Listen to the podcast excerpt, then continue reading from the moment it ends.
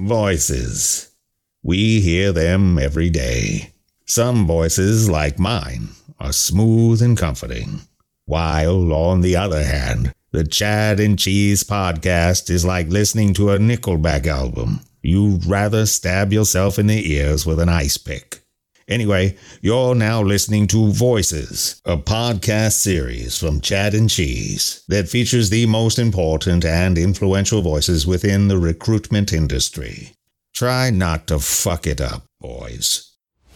Hide your kids. Lock the doors. You're listening to H R's most dangerous podcast. Chad Sowash and Joel Cheeseman are here to punch the recruiting industry right where it hurts. Complete with breaking news, brash opinion, and loads of snark. Buckle up, boys and girls. It's time for the Chad and Cheese Podcast.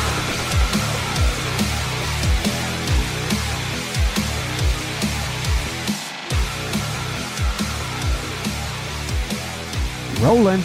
Oh, yeah. What's up, everybody? It's the Chad and Cheese Podcast. I'm your co-host, Joel Cheeseman. And Chad Sowash.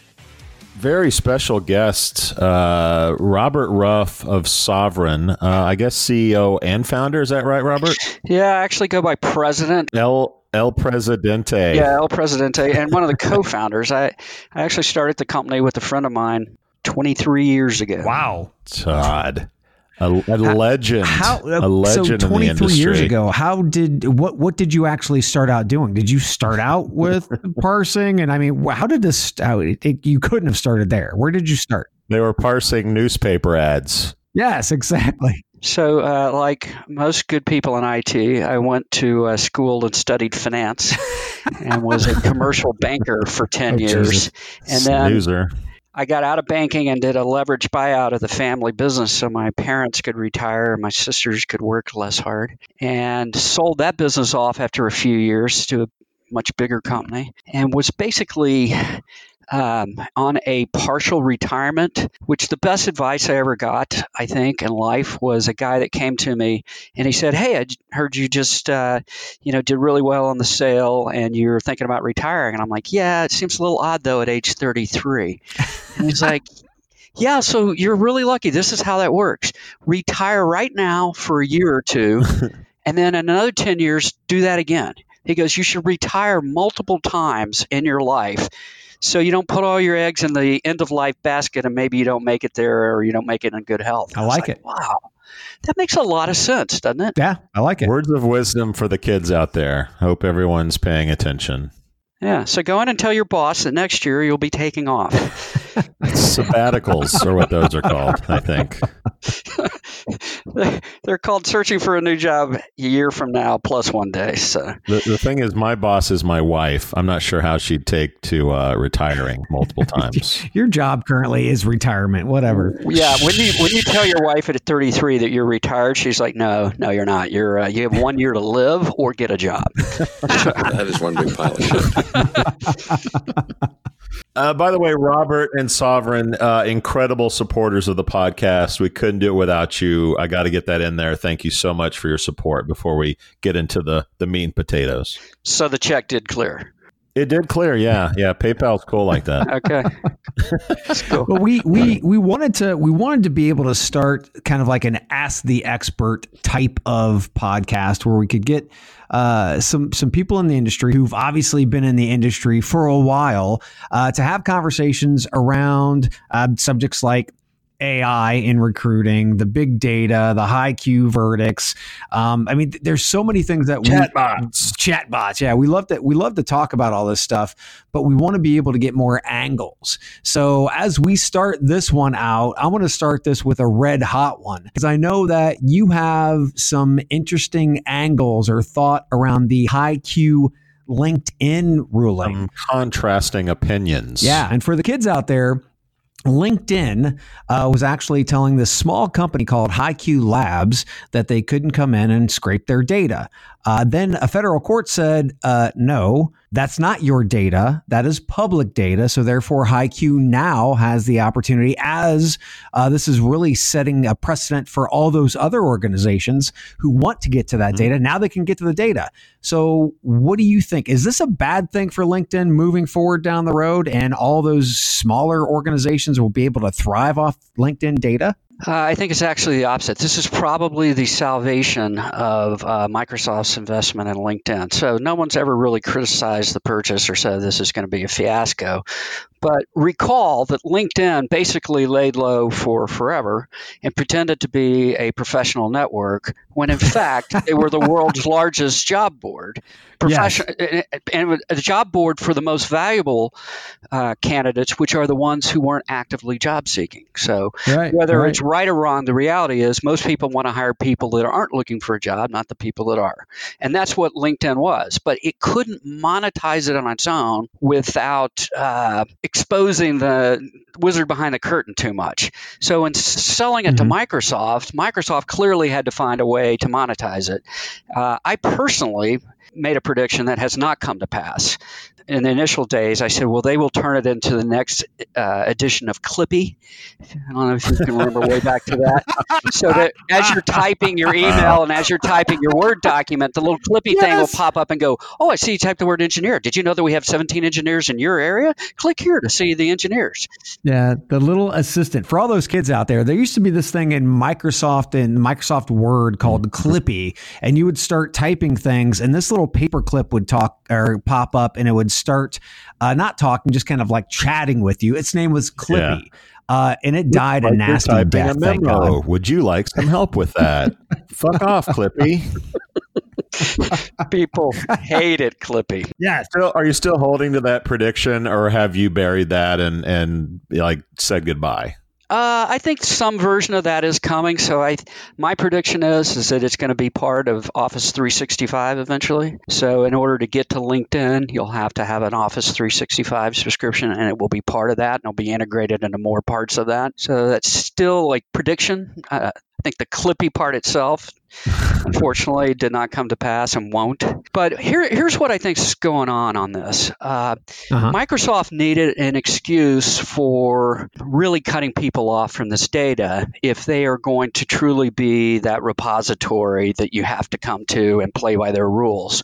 Yeah. And LinkedIn, uh, before they sold, had tried to keep people off the site from doing some kinds of things like what HiQ had done. Now the courts have basically said, no, no, it's not your data. It's supposed to be public. People can come in and get that data. So here's what's going to happen. It's already happening. LinkedIn is going to be legally required to let people try to get that data. But they are also, remember, part of Microsoft now, who is helping them make it so that even though you can see the data as a human being, when you try to scrape that data or you try to get a P D F profile off and use that data from that profile uh, in an automated fashion, it is a mixed up, jumbled night. So what a human sees is not what a machine sees. Right. And what they've done behind the scenes is to make it as unparsable, un, uh, extractable by machines as possible. And they are doing it in the smartest way, which is one percent every few days. So if they if they did what they had done uh, in Europe about six years ago, which is to suddenly make the P D F profile unusable because you couldn't even extract any text out of it. So it looked fine to a human, but as soon as a machine tried to get the text out, it was like, there's no texture. It caused riots because it was it's just a sudden, right, right. I used to get this data off LinkedIn and now it's not usable. So everybody got mad at LinkedIn, and LinkedIn quickly undid that. Nobody's getting mad at LinkedIn right now because they don't think LinkedIn's doing this. So, you know, it's making companies like Sovren's life very difficult right now because we're trying to figure uh-huh. out a dynamically changing landscape of take a good resume and scramble it up as much right. as you can and give it to us and uh-huh. see how good we can do with it. Well, it's, it's very difficult. And yeah. those those formats and the way that they're putting that out is changing in some cases daily. And there's some randomness, randomness to it too. So it's making it very difficult to get data out, and it's getting worse by the week. But here's the question, Robert. Can you prove that they're actually doing that? Because if you can, wouldn't that be going against the ruling? Because you are literally not making that in, that information accessible to the public. Well, I think it is accessible. I, I so I don't want to imply that I think LinkedIn is doing something that's either illegal or unethical. I think that they have built their business on this data, and to the extent that they can protect it legally, they have a right to. So you can still get the data. You have to look at it with human eyes to do much with it. Okay, I'm not sure that's discriminatory in, in any sense. But that's against the actual HiQ model, though. HiQ wasn't, I mean, it's not predicated on HiQ's ability to go in manually with human eyes. It was their ability to actually go in with technology to be able to utilize their platform. So, I mean, it sounds like there are going to be different iterations of this argument around really just impeding what yeah, the courts, bots versus humans, what the, what the courts have actually ruled on already. You know, it remains to be seen because the ruling's not final. It was just a preliminary, yeah. in, was it preliminary injunction? Is that correct? I, I believe so. Uh, yeah. There's been a yeah, few. But, yeah. So we'll see how it comes out in the end and what, what rules there are around that. But I doubt the court is truly going to say, not only can you not protect this data if people want to scrape it, but you have to make it easily scrapeable. And in fact, if people want it in a certain format, you have to give it to them in that. I don't think that's going to happen. I hope it happens, but I doubt it. And if it doesn't happen, I think Microsoft ends up winning, because what's going to happen is the recruiters who have built their business around LinkedIn, and ninety percent of what they do starts with LinkedIn, are going to end up mm-hmm. giving ninety percent of their profits to LinkedIn, because they're going to have to buy yeah, right. they're going to have to buy yeah. data in a useful way. Yeah, yeah, yeah. So I think this turns out to be the way that Microsoft monetizes it, and the rest of us get shut off from useful data. Ironically, this turns out to their benefit, I predict. So is the benefit the fact that they uh, HiQ and the ruling basically forced LinkedIn to take a technological approach to building a walled garden as opposed to a legal walled garden? Is that sort of your consensus? That is one hundred percent my point. Okay.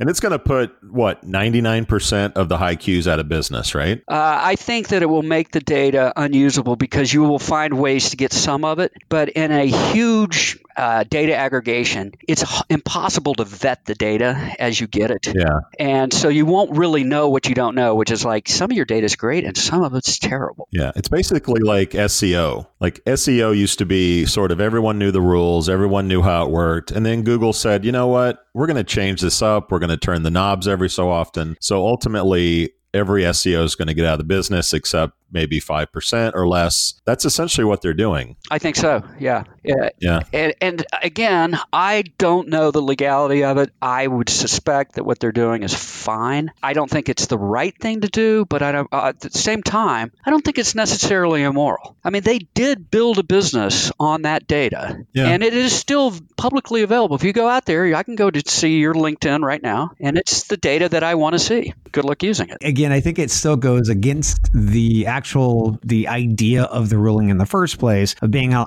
being able to allow and empower these smaller organizations to, I mean, really create business models around that data, whether it's yeah.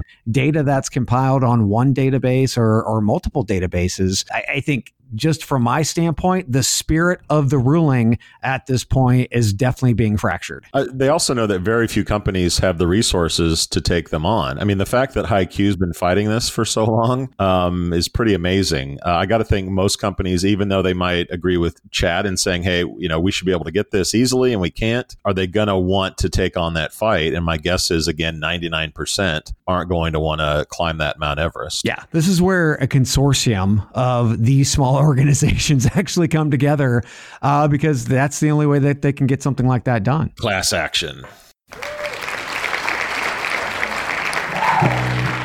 Look for more episodes of Voices, this Chad and Cheese podcast series devoted to stories and opinions of industry leaders.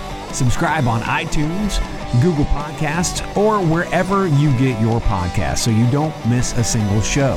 For more, visit Chad Cheese dot com.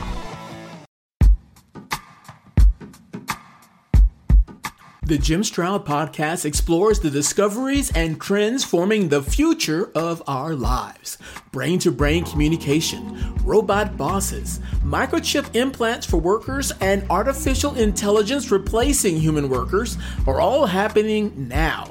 If you want to know what's happening next, subscribe now to the Jim Stroud Podcast.